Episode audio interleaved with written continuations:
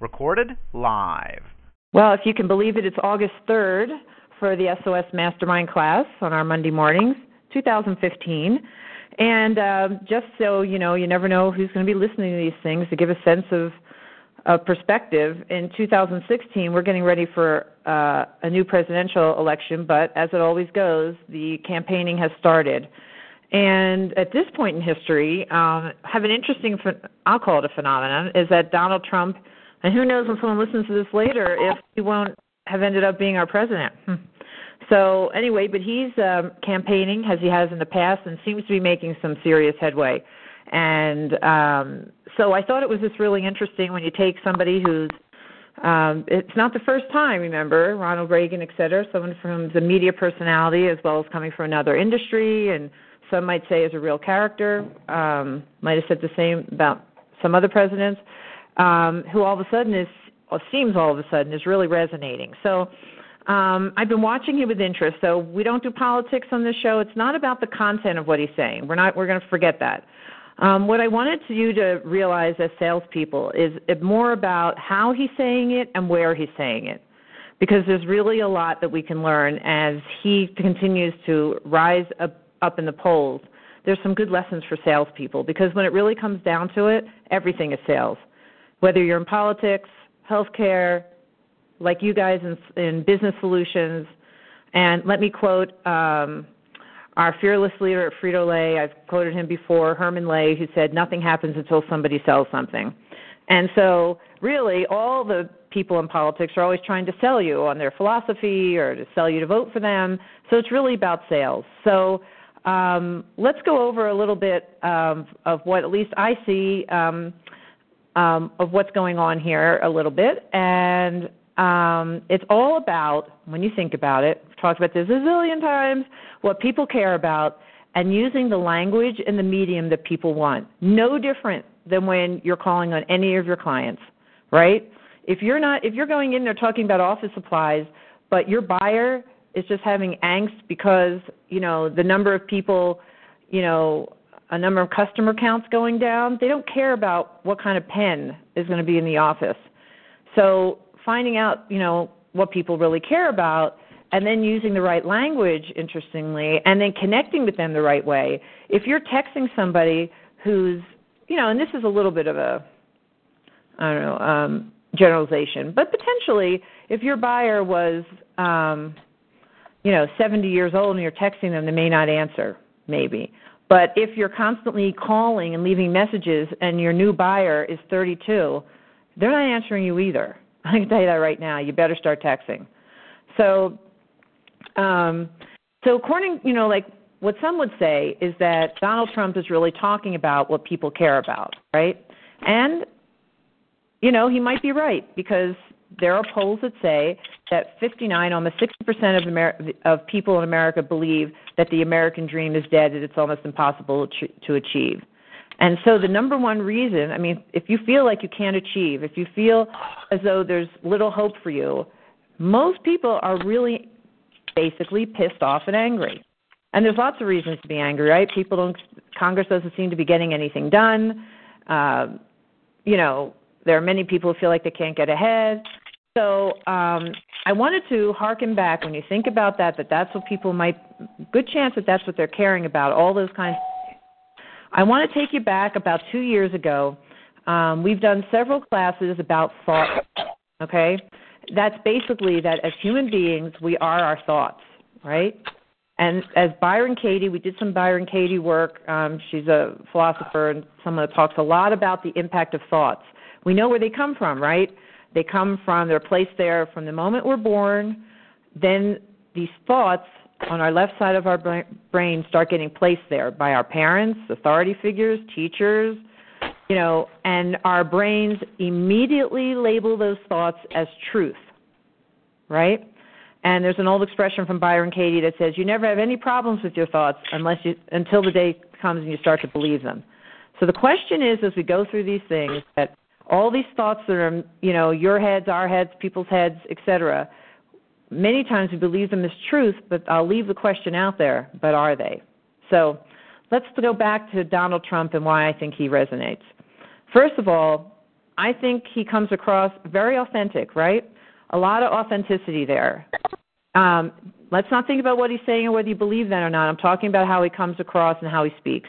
He really does appear to tell it like it is. Excuse the word, but there's really doesn't appear to be a lot of you know bullshitty type of speech, right? It doesn't matter. It doesn't matter whether what he's saying is true or not. It just appears true, just like a thought, right? So as a result, he really does look brave to many, and like he really finally stands for something. He really stands up to his foibles, like his past marriages, and stand right there, looking in the eye, and take responsibility for it. And he's certainly not politically correct PC. And don't we have enough of PC, right? Not really politically correct. So, you know, how many times have we talked about it about in today's selling environment? It's one of the number one things that people are looking for is authenticity. If you're going in and you are giving like I apologize, but bullshitting answers to people's questions, they'll pick up on it right away and you are not getting that sale. So really coming across, telling it like it is. If you know that that the client wants something that you know specialized can't do, and look at them and go, you know what, we can't do it. But let me think. Let me help you, and maybe think of somebody else that can. Those kinds of answers, like don't bullshit around, don't take a lot of time, just give it to him. Donald Trump's doing that, right? Also, getting things done, right? He appears to be a doer, right?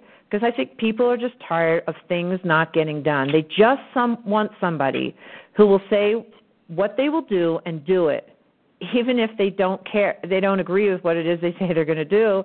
I think people are exhausted, right? And you know, so are your customers. They're also getting barraged with emails and texts and voicemails, and their workloads, I guarantee it, has doubled, tripled, quadrupled if anyone's been there for any length of time. So they're also exhausted. So, as a salesperson, when you get in there, using language that says, listen, I can take care of it. No problem. Like, you want to have an e commerce solution so all of your franchisees can order from one spot? It'll, we can take it, we do it all the time. We'll handle it. You know, you just tell us, you know, we'll, you know, tell us what products you want on there or what you'd like to consolidate and it all comes through our system and it's handled. If we have any problems, we'll let you know. I mean, that is so comforting to somebody who's just getting barraged with a zillion things to do. Um, so, how many times when you think about it that you think politicians all talk, no action, right? Um, and here's the other thing. Um, you always feel as though they're controlled by lobbyists, controlled by other things, controlled by uh, special interest groups, PACs, all those things. There's something about uh, Donald Trump that you feel as though he's got his own money. He's not he's not beholden to anybody. And you know there's a play there for you guys at Specialized. That's what comes down to a family-owned local business. You're not beholden to Wall Street. And people that understand how big business works knows that you know answering to Wall Street every quarter is a pretty tough thing and that companies will do what they have to do to meet to get that number and it may or may not mean paying attention to them especially if they're on the smaller side of being a client you know you're a small fish huge pond. It's the same kind of thing. You could play on that. Here's one of the things one of my favorite things and i just thought this was so interesting. And i had written this down that donald trump speaks very simply. When you listen to him he uses very few words, but the words that he uses are strong. And it's really no different than last week. I, I made a mistake when we were talking about Tim Wackel, and I was like, there was a 10, 20, 30 rule. And I was asking Don, like, is that like the presentation rule? It's actually a, a venture capital coming from Guy Kawasaki, who's a big venture capitalist. He has this rule that, and it's a great rule. When, when you write a presentation, you're getting up and doing a PowerPoint in front of someone, no more than 10 pages, no more than 20 minutes of explanation of talking, and no smaller than a 30 point font, right? Well, the reason that guy says that is because people just can't take it in. They just want simplicity. Few words, but make sure those words on those 10 pages, even though there's not room for a lot of words when you're doing them, are strong and impactful. Donald Trump speaks exactly like that So here's a little bit about his sentence pattern, okay? He always speaks in subject, verb, objects. That's like the simple sentences we learned in elementary school. And he uses two very specific intensifiers, we might call them adverbs or something, very and really. That's why when I wrote today's notes, um, when I sent the message out about today's class, that was like a little joke at the end. I was like, we're going to talk about how Donald Trump can, what we can learn from him. Really, really, really, really. Um, so it's like this. Remember, Trump doesn't say he's like rich, like you know, rich, he's really rich, right? And so when he says, "I I am really rich," you know, I'm worth billions. So right away, people connect. Hey, if he uses his own really rich billions to run his campaign, he's not going to he's only going to answer to the American people. People take the thoughts and start running with it. And recently, what's happened? He got cut off by NBC, NASCAR, uh, Macy's dropped his clothing line. Right? He he looked un like it, and he said like it was basically like he looked unfettered. Right? You and I be flipping out, and the fact of the matter is, how do we know he's not flipping out behind the scenes? But uh, in terms of what he looks like, keeping his cool, right? Looks like he's willing to sacrifice absolute millions in TV contracts in order to speak his mind just to make him he may, looks more trustworthy, right? Because he he doesn't care what the American people care about. He cares about. He just gave up billions, and it appears as though he's has a lot of integrity. And he says really and very so a lot so you know that what he says is really true now why does the use now this i did some research on i couldn't believe this so listen to this so i did some research on the use of the words very and really. Listen to this one. This is good to use on a sales call.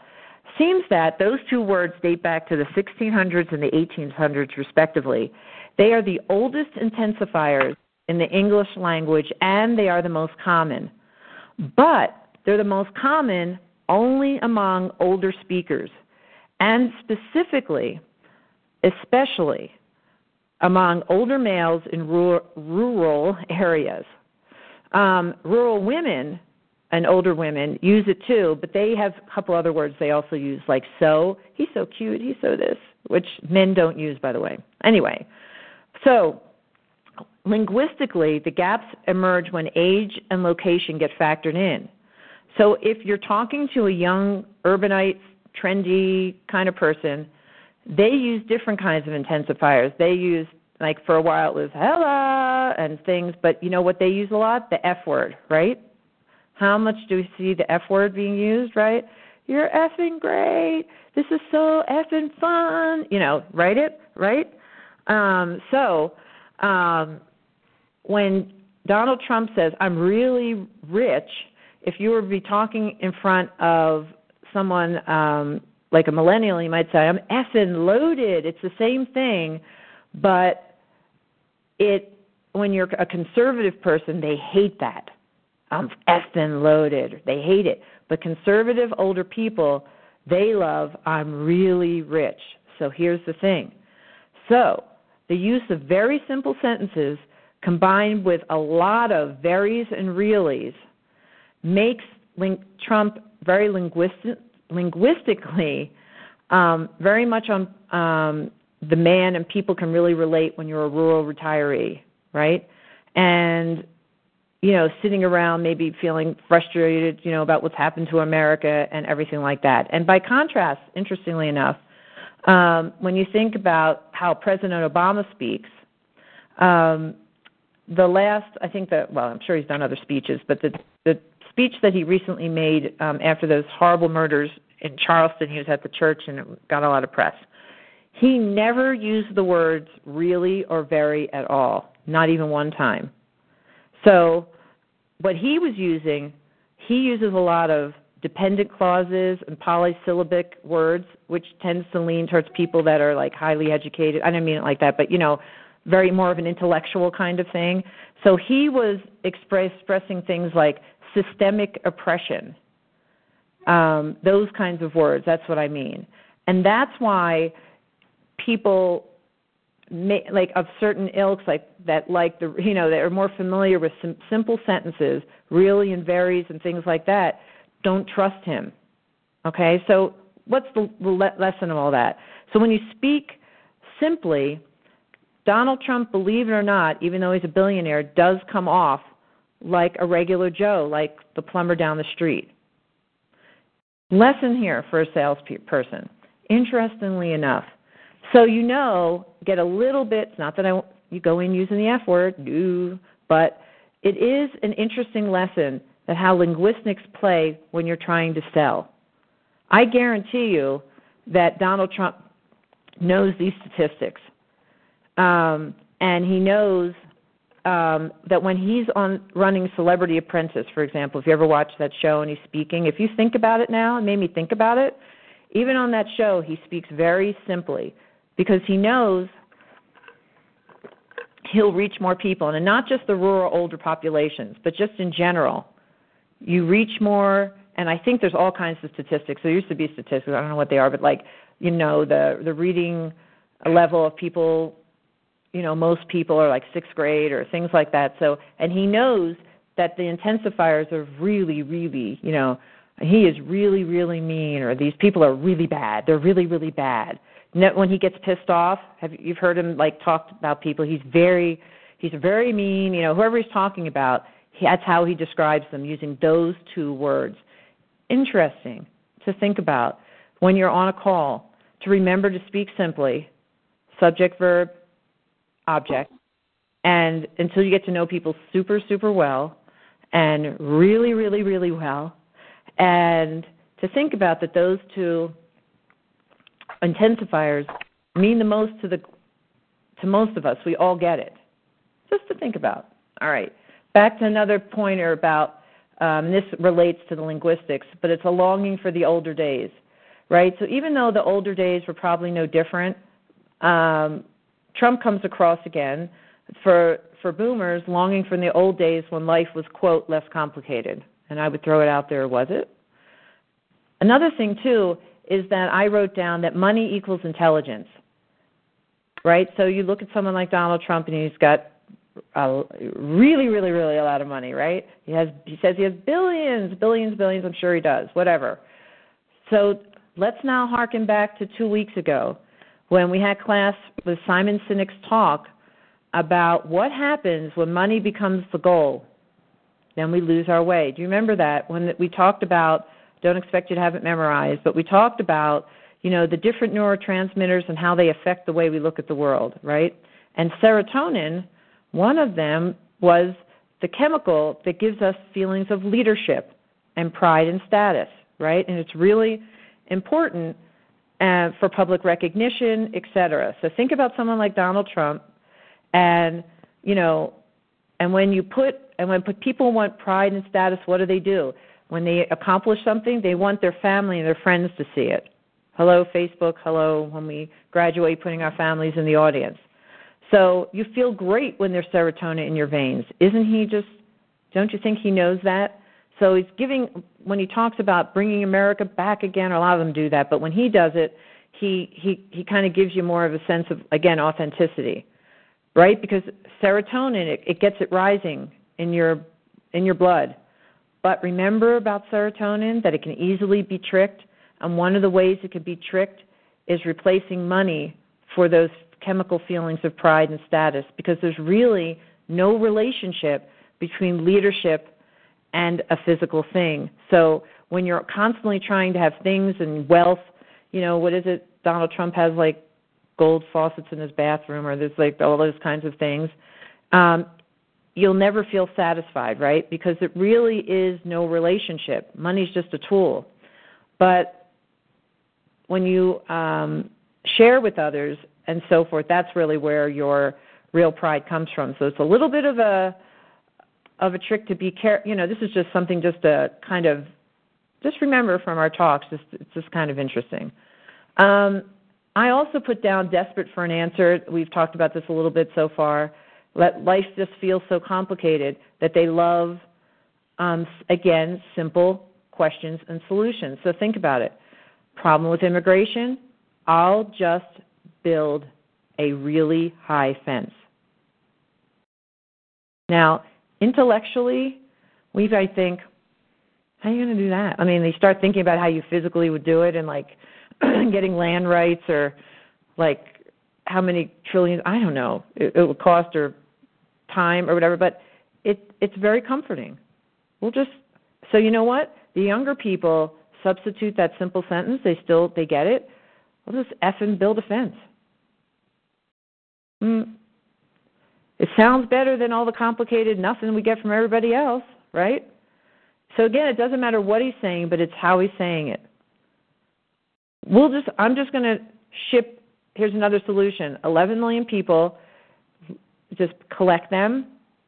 We're going to ship them out, put them in a line, take the good ones and send the bad ones back. Simple solutions. People like, "Yeah, I get that." Interesting when you're selling to remember to use simple solutions. No difference. Now, what about media, right? So, media clearly has changed forms, right? But it used to be that, you know, you hear the news and it was a fact based report. For those of us that are old on the line, you don't have to raise your hands. I'm raising my own, right? It used to be like the news was always a fact based. But now, if you listen to the news, even our local news at 10 o'clock, it's full of opinion. I hear somebody whistling. Um, and but the media still has a huge hold on people. It still grabs people's trust. Except now, even if you're on YouTube, it grabs your trust. Even if you have, if you're, if you have a ton of followers on Twitter, just as long as being on TV, I mean, that's like really, it still means that in our thoughts, most of us have learned, hey, if you're on TV, you're smart.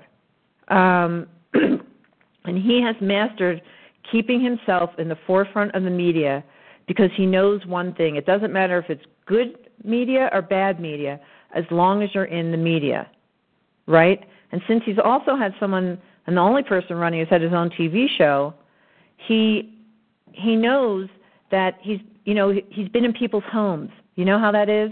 You know how like you're out and like let's say you see someone on your favorite uh, series show that you watch every week. You feel like you know them. If they walk by, you'd say hi so and so, hi so and so, hi Mr. Trump. You know because you feel like you know them. And one of the things that he's done for years and years and years has been extremely consistent being on TV and other media constantly. So he's on Fox and Friends every week. So The Apprentice, Celebrity Apprentice, that show's been on 14 years. Every year, same time, show up, it's 8 o'clock, same place. That gives you a sense of relatability and also being reliable. He's reliable. You know he's going to be in the news every day. You can find him right? People also always long for the hero, right? It goes back to the um the hero saga, the hero's journey, which I haven't done a class on that in a long time. I'm going to put that down and repeat that class because that's important. And it's really about, you know, the the hero having a hard time and then finding his way back. So that whole bravado, leadership, and longing for that hero, the savior, the outsider, right? That's another reason Donald Trump resonates. He's not a typical political, doesn't come from that ilk. He's not a Clinton or a Bush that you think of, or Kennedy or somebody like that you think of, oh, you know. He's really, he positions himself as the outsider coming from a different industry. He's not like them. So it's like he's the returning hero that's in every single movie, every superhero, right? It's always, you know, the person that's going to save us. Um, people like him because he's simple and he's standing up and fighting back. Um, and think about how he shuts people down when anyone tries to complain about him. It's almost the same as having, you know, a great judo hit or having the sword that just kills everyone, like in, you know, Star Wars or something like that. It's no different. He'll just come at you with guns ablazing. Doesn't matter what. He'll say anything. So, again, it's like that superhero who doesn't care will come in and kill the bad guys. Um, so it's standing and fighting for what you believe in. It, it's that impression. Um, and all people are always looking for what? A strong leader. Always looking for a strong leader. So if you just kind of look like our platonic type of ideal that looks like a strong leader, it's like an outsider who shakes things up, isn't afraid to speak the truth, even if it's offensive, one who has proven leadership abilities, um, and will pay for his own campaign. Do you see how that's really? It really taps into our hidden, uh, not hidden, our core mythic beliefs that you know hero will come in and save us, um, and he's the only one that really can claim those types of qualities as being an outsider and you know and what does he always call himself? Talk about another compelling um, feature is about competition about being a winner and talking about how the rest of the world is really beating us right and you don't want to be beat and you want to win you want to always be a winner it's very much in the core of the american dream so always keep that in mind as well that when you walk into a client's office, whether it's someone you've called on for 10 years or a new person, you're the you're also like the outsider. You want to be their hero. You're going to solve their problems and it's not going to take almost any of their time. That's how you partner with someone. And I know that all of you on the phone have people that look upon you as like their hero. They're just going to take care of that stuff that you just don't want to even deal with. And when you need to know, listen, just, you know, reprint my stationery. You know what? We're out of inventory. They barely have to say anything to you because you're going to fly in with your sword and just take care of it. The key is is that once you have that trust, they know you're their hero. Is that you can solve a lot more of their other problems for them because they already have that trust, right? That notion of the returning hero, that mythic, we can get into, you know, Campbell's philosophy of, you know, we're always living that um, the same myth of the hero is just so ingrained into our brains that that's another reason that Donald Trump is resonating, and it's a way that you can resonate no problem. People are always looking for the hero to save them. Um, that um, he's really resonating with a lot of people. Um, so it's all about being the best, right? not only does he use the word very really, he always uses the word best. I have the best golf courses. I have the best buildings. I'm the best. It's the best TV show. We have more wa- more people watching Celebrity Apprentice than anyone. It's the best. True? Not true? I don't know. So, and then another thing that really resonates um, also with a, I think probably a younger marketplace is viewing the United States as a brand, right? Well, that's another reason Donald Trump resonates is because he knows how to create a brand. That brand is not only on real estate, but it's on clothing, it's on TV shows, it's on other types of, you know, Miss USA or whatever, all that other stuff, and tons and tons and tons. And his brand, at least, you know, is for a premium type of brand. So he can talk to the young millennial entrepreneurial about brands. They relate to that. And he has. He'll say he'll take the brand of the United States and make it great again. Again, simple. I'm going to take the brand of the United States, subject, make it, verb, great again. Object, that's it. Simple. People get that.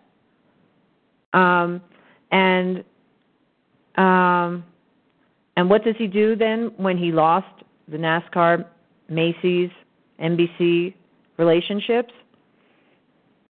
looked like he he didn't break a sweat, at least on in front of the cameras, right? He went and said, "You know what? I'll make a bigger profit now." Because guess what? They gave me a bunch of deposits, I'm keeping them. People are like, "Yeah, I like that." Yeah, I like that. So for all those times, and we all have them, when we have that troubled, don't we all have this, you know, um, well, I've already said bullshit, but that pain in the ass client, right, who's just, right? Or something goes wrong, you just know you're going to get beat up, and you do get beat up, and it's just constant, right? Um, one client comes to mind. Okay, you never let them see you sweat. Just calm, cool, absolutely, positively. You know what? Listen, just like Donald Trump. Sorry, we made a mistake, but We'll take care of it because we're still the best. We're the best here. And we're very, very sorry, very. And we're really sure we can get this fixed. It's a lot to learn from politics. So, with that, I'd love to get your feelings about today's uh, sales class by Donald Trump. Um, we can open up the lines. It's the 8 o'clock hour. I'm dying to hear what people people are probably like, "What?" But curious what you thought. Don, did you have any thoughts? Are you on? Yes, I am. How are you feeling this morning? Are you feeling any better? Yeah, yeah, a lot better. Okay. Still tweaked, but not as much pain. Good. That's good. Oh, you're tweaked, and you have a lot to say. There you go. Woo. Um, yeah. I was just curious. Um, have you learned anything from Donald Tr- Trump this morning? Yeah. yeah, I, I think um, I think a lot of the points you made are really valid. You know, Mhm. he, he does speak really plainly, and uh, I'm sure it's you know he knows it works, and he you're right. He wants to appeal to the masses, so he doesn't really care about. Plus, he's not not a big person on frills, so he he doesn't care about you know using college words you know in a sentence because that doesn't it's just not his thing. Right. Um, and he, you know, he commands he commands an audience. That's for sure. I, you know, I think I think deep down, Donald Trump in a lot of ways is actually a pretty nice guy. to the people, his friends and stuff, and even like he, I think his his biggest issue, and it probably always will be, is he's just so arrogant. Mhm. So, and and when you have power and arrogance together, it's just a nasty combination. You know, in my opinion, it's just hard to find humble people that are powerful. you know. But that aside, you know, the things you brought up, I think are really true. Is how they apply to yeah, and, absolutely. and the business. work. It absolutely works. Yeah. And um, especially um, for those of you that are technologically savvy, even if you're working, even if you're um, walking into an office with younger folks, you know, you have to be absolutely sure that they're also technologically savvy before you start talking really quick about things like servers and um, you know, even like words like like that and this and that and the other, just to make sure that people because they may they're not going to tell you I don't know what you're talking about. gonna tell you that. I, th- I think a lot of times, you know, people in that age bracket, Uh huh. they um if you if you had a question about or if you mentioned something that has to do with any kind of software or unless they happen to be in that realm they're going to say you know all i know is you know call it Hmm. that, that's their solution that's just we don't need to know that stuff they got right. an IT Don't assume and to answer. simple before you you assume. And um, especially when you're with a room of people and you can have a mix, right? yeah. Like um, you really want to be, you know. I was thinking. Um, we'll we'll get to you, Aaron, but I was thinking about you and Nathan in that goodwill meeting. Simple sentences. When you see people not agreeing, different types of people, and like, oh, right? It's just like that. So anyway, um, how was your week, Don? Oh, it was good actually. Um, I was thinking about it this morning. The two, the two, there was several things, but there was two things that stood out to me that um, I think are going to have a lot of potential, and we'll see. But one was um, had to do with the auction houses, Yes. and I ended up getting with Rusty about it, and and Nathan is that there's I just think there's a potential there with um, all the other auction places that are around the country, and maybe not even here, but even outside the U.S Right. as far as the software that we're looking at and there's a there's a real easy way for us to access all these different um, auction houses and and offer them the same thing that we're offering Jay Levine. Mhm. and, and it's and I didn't really put it all together until I was on the um, site that Jay Levine uses which I just happened to search for um, auction houses or you know auctions. And, and they're, they're probably the biggest the biggest auction platform you know in the world I think. And so they have all these different people using them. And the, the difference is with Jay Levine is they were trying to take their customers and have them um, categorize the things they're looking for so they could contact them when they have them in an auction. Um, the the deal is the software they use, the platform they use. If you if you go into that site and um, put down the things you want to be notified about, like oh I, I'm into antique art or guns or whatever, Um, you get a email every day from all the different auctions that are carrying that stuff that you want. Mhm. But Jay Levine doesn't want to advertise, you know, their people to all these other auctions, Mhm. so they they never mention that. They want it just to be to them. Well, that's true of all every single auction house in there has got that same issue. They don't want the uh, customer being notified of, you know, 2,500 other auction houses that are competing with them. I would hate that. They only they only want to get notified when it's, it's their auction. You know? Right. So that was something that I think is really has a lot of potential. And then then another thing that came up is somebody had emailed me a um, or I saw an email. This kind of a just goes out to everybody that's in the International Franchise Association, Mhm. and they've referenced an article about how to break into um, mature franchise companies.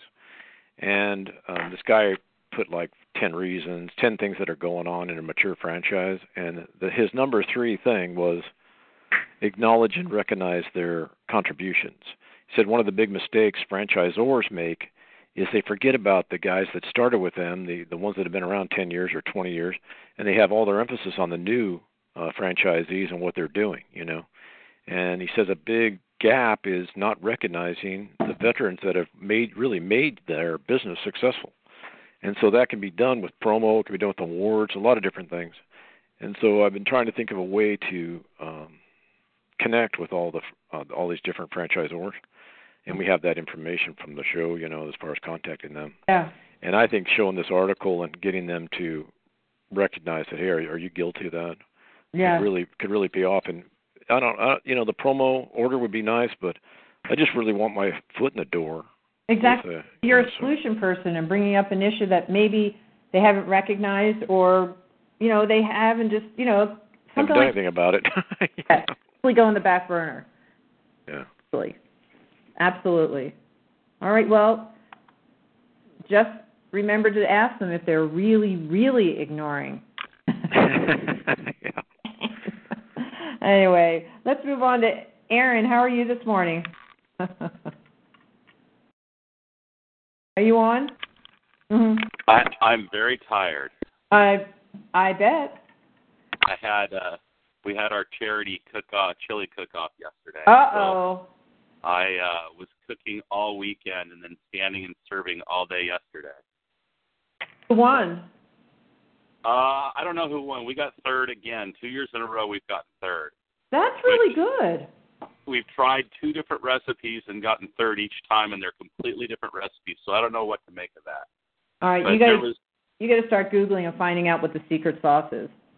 You know what? It changes every year. Like I remember last year they had all kinds of weird meats, duck and venison and buffalo and all that, and they didn't have any of that this year. It was all pretty normal, different meats. They went with different chilies and different heat, and it, it just it's fun. Yeah, you know what? Um, chili cook-offs are a big. I bet you that's a big business too. You should contact those folks. That's a lot of media, you know, website work, flyers. You know, there could be some work there. Yeah, there there's they they do T-shirts, There you go. uh, of course, T-shirts, and uh stuff. You got to believe. not a lot of flyers. They have some flyers around town, but not really a lot. And then uh on their website, they have a webmaster. I do know that because I've talked to them before. Yep, I would call on those people. Let's get the T-shirts next year. At least when you get third again next year, at least you'll have the order. that, that works for me. Right. Yeah. Uh, did anything about today resonate about, uh, you know, maybe as a salesperson, how you can, you know, learn a bit on how to resonate with people, just like Donald Trump does, without the billions, I guess. Well, I I consciously try to alter my speech to uh what I'm hearing. Like for instance, in the example that you gave, uh the uh, Goodwill, where the people were slow and deliberate and very uh simplistic uh words that they used. I, I I would slow it down whenever I asked them a question. I tried to slow it down and really make it seem like I'm thinking about what I'm asking. Right. Uh, uh, and and so I try. I consciously try to match or mimic my audience right. uh, when I'm making the presentation. But the part that that resonated uh, was when you were talking about how you've got to talk to like Donald Trump is using simple words and not multisyllabic and and using very and really quite a bit. And it made me think. It's a, I, I thought it's very funny that conservatives like it when uh, the younger generation speaks as a conservative would, and and they they uh, they look at it as very uh, I don't know. Um, oh, what's the word I'm looking for? Um, Elitist. The, the, uh, no, no, no. When they're talking about uh, when, when they're using really and very and not using F in this and F in that, Yeah. they look at it as respectful. Yep. But if you look at it the other way and you look at the young millennials and they're looking at some older guy going, hey, F and this and F and that, they look at it as being a pretender or a, Uh-huh. a poser or whatever whatever word you want to use. Mhm. So I think it really only goes one way. Right. So maybe simplicity is the best way to go. Uh, Maybe. yeah, I mean you can use so I, I just I don't think you can go full into their dialect and their mannerisms because it looks fake and ingenuous. Mhm. But That's that that that was I, I just made me think about that. Yep.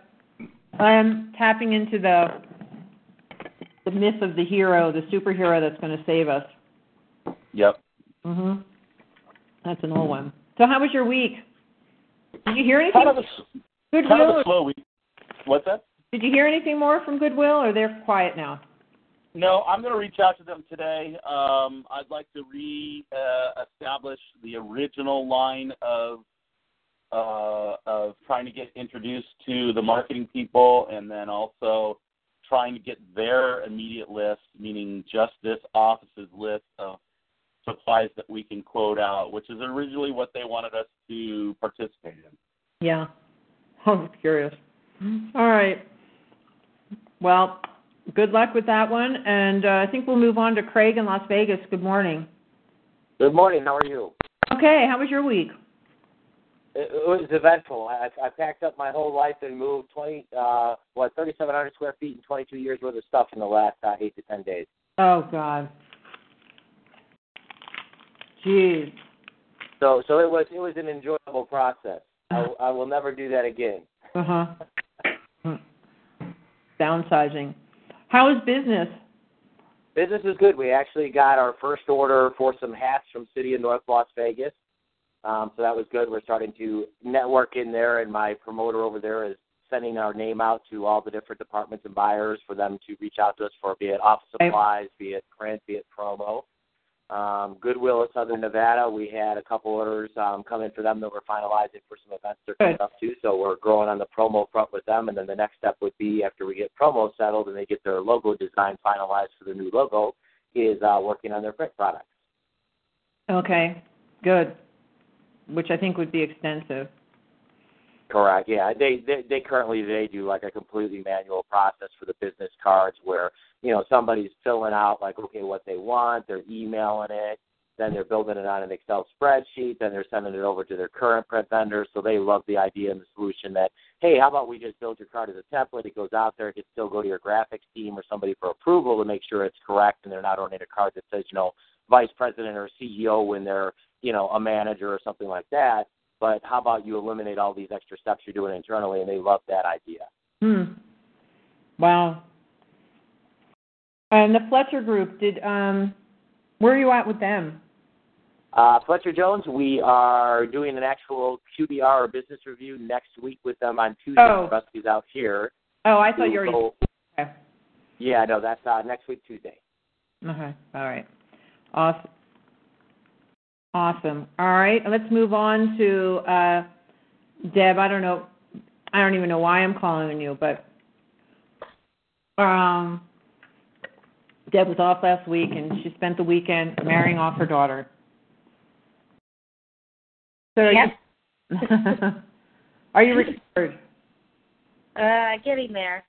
Yeah, it's a lot. All the family, everybody's gone, and all that. yep, everybody's gone, so uh, back to a little bit normal life here now. I think I'm just going to pass because I know what this is like, and I'll get you next week. Okay. Back into it. So, um, is Bob on this morning? He is. Good morning. How are you? Oh, I'm just peachy, thank you.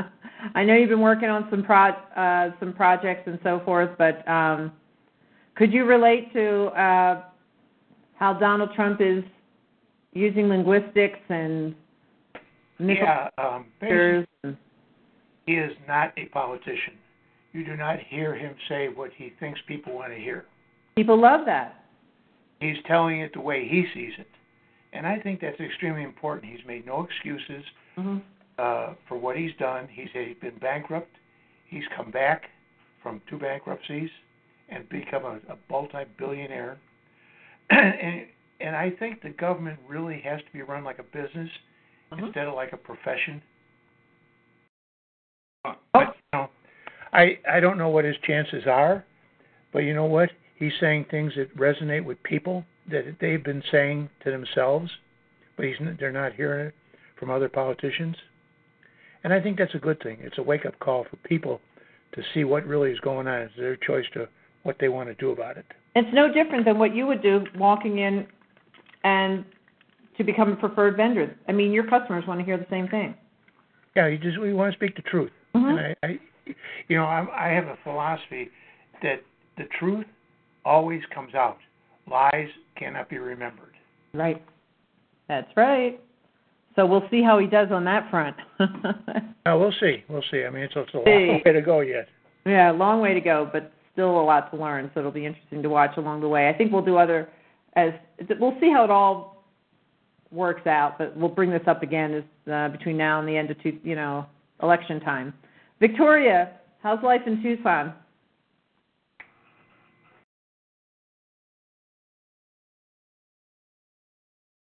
Is Victoria on? I lose you? Maybe not. So we'll move. I know Brad's not on today. But, whoop, are you there? Maybe having trouble. Star six. Well, Victoria, if you get on and if you're there, we can always interrupt. Rusty, do you have anything for the team? Yes. Um, so just just in terms of the Donald Trump conversation, which I think is really interesting. Um, you know, we have all heard Nathan on numerous occasions talk about speaking to their listening, Yep. and it's a really important. It's it's definitely a skill that can be honed. And really, the basic idea is you need to understand your listener's point of view. Um, you know, you you don't want to talk. You don't want to talk marketing with someone who's in procurement. You know, in procurement, you want to talk ease of use and time savings and you know organizational benefits a little bit, that kind of thing. A marketing person, you're talking about you know protecting the brand and consistency across all the categories that kind of stuff. And so it's really a, it's really a similar type of approach that Trump is taking, and especially in the primaries, it's a very different discussion than after you win the uh, win the nomination. You know, I think it was Nixon who said that to win the nomination as a Republican, you have to move way to the right, but then to win the general election, you have to move back to the center.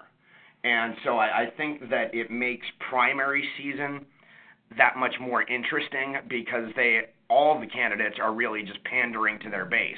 Mhm. The votes those are the votes they need today.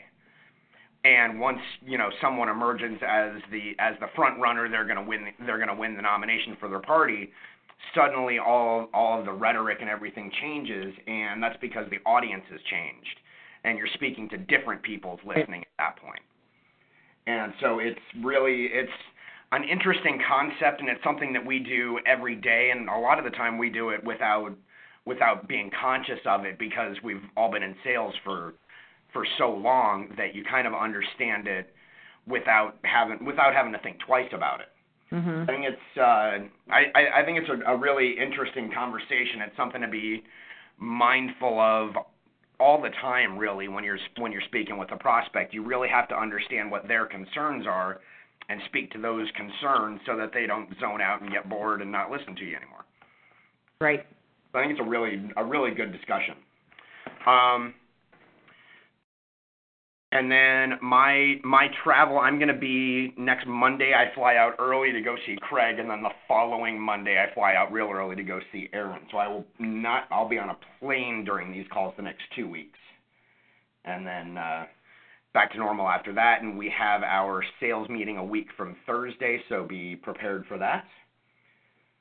And that is all I've got for now. All right. Awesome. Uh, Nathan or Bruce, do you have anything this morning?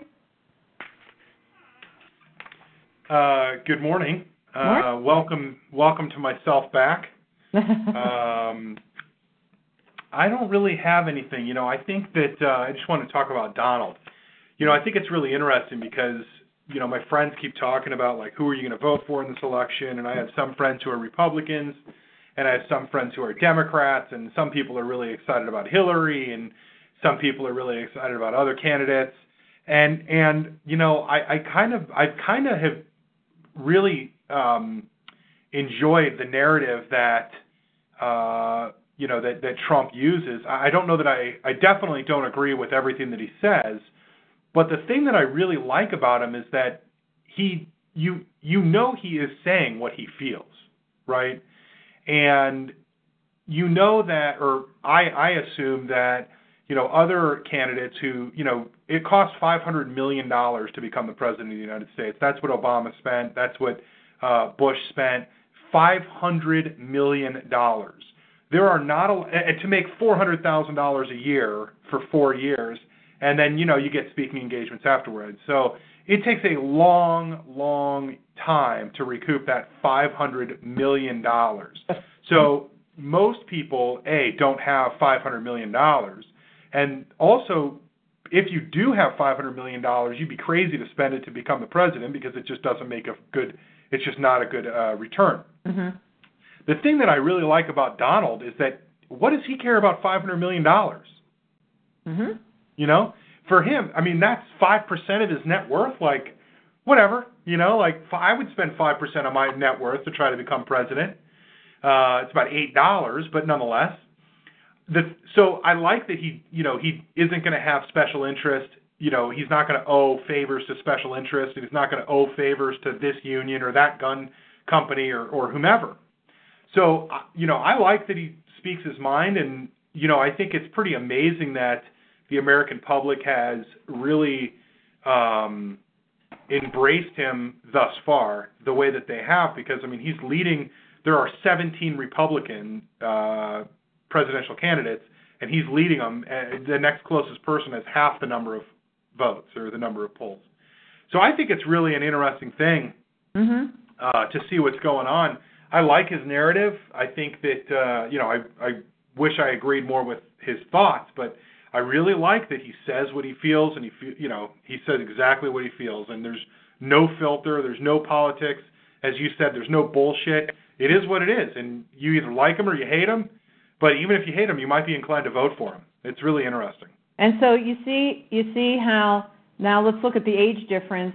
Nathan's a different um, generation, but you see how he's resonating. So you mix the linguistic choices with the no bullshit, say what you mean. Authenticity is the number one concern with somebody of Nathan's generation and younger. That's their main concern, and their main, you know, you see how he's speaking to all. But I have to say, Nathan, I was very surprised by something. I noticed that you're calling Mr. Trump by his first name.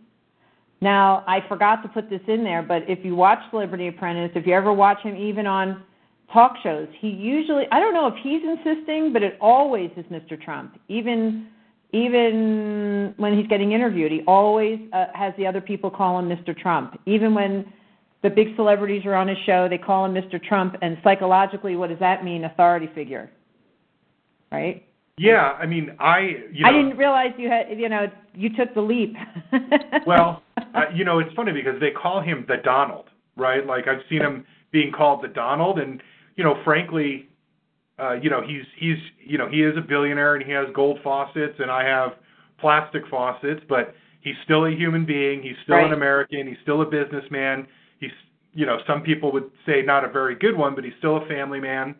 Um, and you know, I, I don't need to call anybody. I mean, if he were president, I would of course call him Mr. President. I'm, saying, I'm just saying that that's part of the the brand thing that he does. Right. That's part of what he right. does. But it was interesting, and I forgot to put it in there. Yeah. But But he, I mean, he he does a lot of stuff like that, and you know, I I don't really believe in it, but you know, I'll call him Donald. Yeah, you know what I mean.